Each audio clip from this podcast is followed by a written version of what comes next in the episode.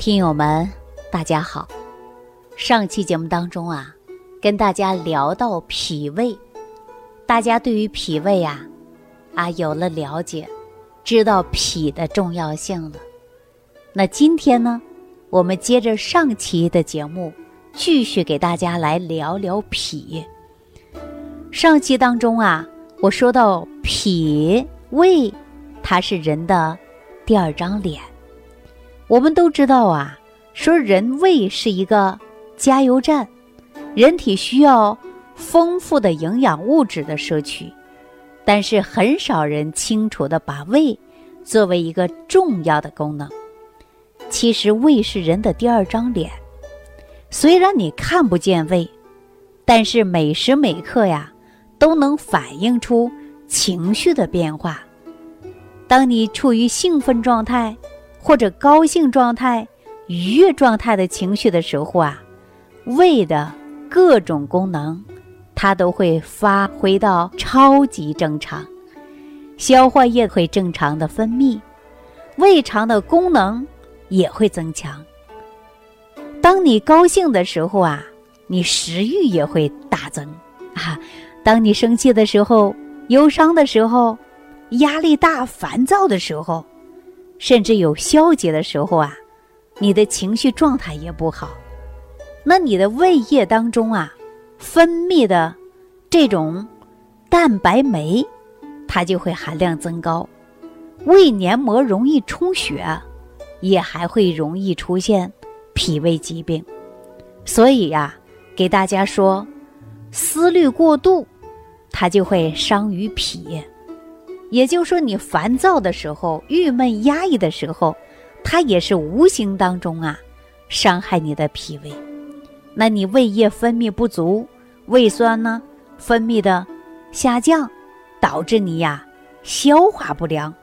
所以说呀，养护好一个脾胃呀，不单是要从饮食上来调整，你的情志上啊还得开怀，不能动不动就生闷气。啊，不能一点小事就发火。您看生活当中啊，胃不好的人呐，常常会说自己的脾气不好，要不然就思虑过度，要不然就是自己呀烦躁不安，因为它会影响你的脾胃功能。啊，上期节目当中啊，我都跟大家说了，这期我要给大家开一个。好好调养你脾胃的方法，大家记好了啊！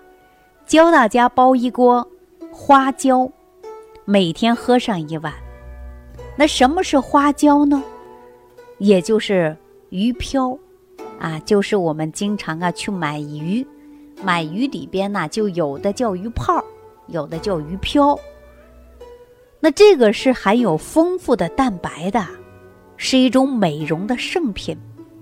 花椒呢，咸吃和甜吃都可以。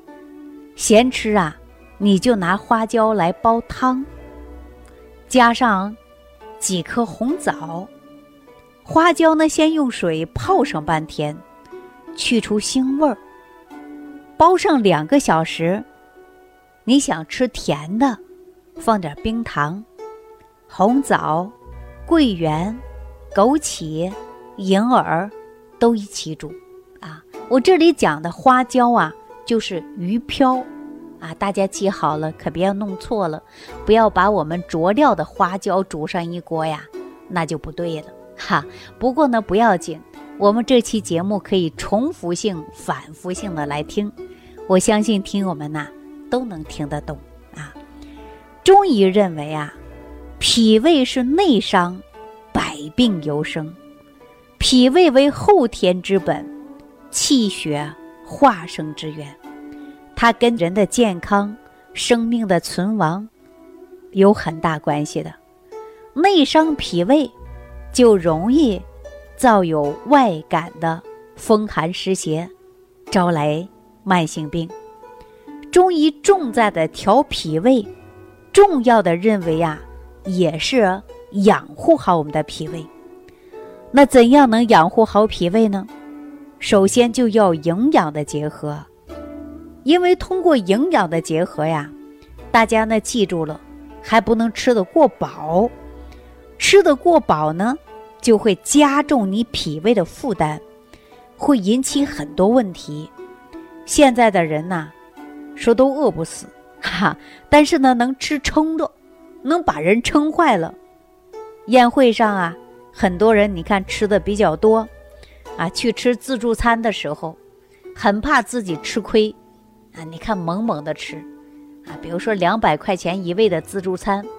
你恨不得把两百块钱的成本你都得吃回来，但吃完之后啊，走出门肚子圆溜溜的，啊，感觉到自己吃饱了，吃够本了。实际你这样的吃啊，它都会无形当中啊，伤害你的脾胃。所以说，很多人呢还有应酬过多，一天不得已要陪客人吃几餐饭，你多吃，你少吃。你不吃，那你吃参数多了，那你都啊，导致你的运化不好，脾胃呢消化不了，所以说吃多也不好，不吃也不行，你得啊自我的来保证自己饮食习惯，调好你的脾胃啊。吃饭的时候啊，最好的就是吃七成到八成饱就可以了，别吃太饱。也不能吃到太撑，啊，这样呢，这一点自己要把握好。其次呢，就是让大家做一些运动了，按摩了，因为适当的运动啊，帮助你脾的运化。那尤其我们一些年轻人呐，都做俯卧撑、仰卧起坐，每一天呢运动量很大。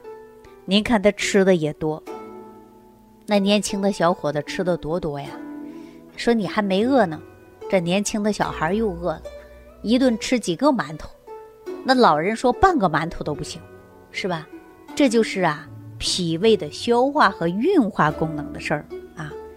那老人呐，没事儿啊，你就应该用手推你的腹部，因为很多老人呐年纪比较大了，你让他做个仰卧起坐呢，可能不太现实啊。所以说，我们怎么能够养护你的脾胃呢？就是两只手，双手合掌，两个手心搓热，尤其劳宫穴要搓热，从肚脐儿部位作为中心，画圈式的来搓你的小腹部位，顺时针五十下，逆时针五十下。每天坚持做五组，那么您的脾胃啊，也会有一定的帮助，啊，一定的帮助的，因为我们大家都知道啊，这样呢就可以帮助你机械化的运动，调养你的脾胃。那最终啊，我们应该吃一些有利于脾胃消化的食物，不容易消化的就不能吃了。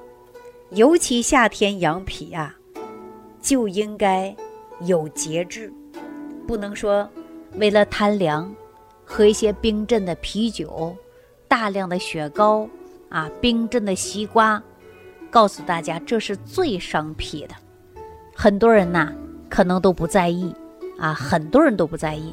但是时间久了啊，到冬天的时候啊，秋天的时候啊，一冷的时候啊。嘿，你的胃功能不好了，就容易出现动不动就胃酸、打嗝、胀气啊。所以说，我们一定不能贪图凉，然后伤了自己的脾胃啊。胃是一个特殊的器官，酸甜、咸、辣、荤素，你看你都往胃里放，而脾胃功能又不好的情况下。你这些就没办法给你运化了，运化不好，你就会出现肌肉酸痛啊。另外，肠胃功能不好，也会出现便秘、腹胀、腹泻。尤其是老人的脾胃功能虚弱，这个时候老人呐，就应该好好管住你的嘴了，饮食上啊，就应该多注意的。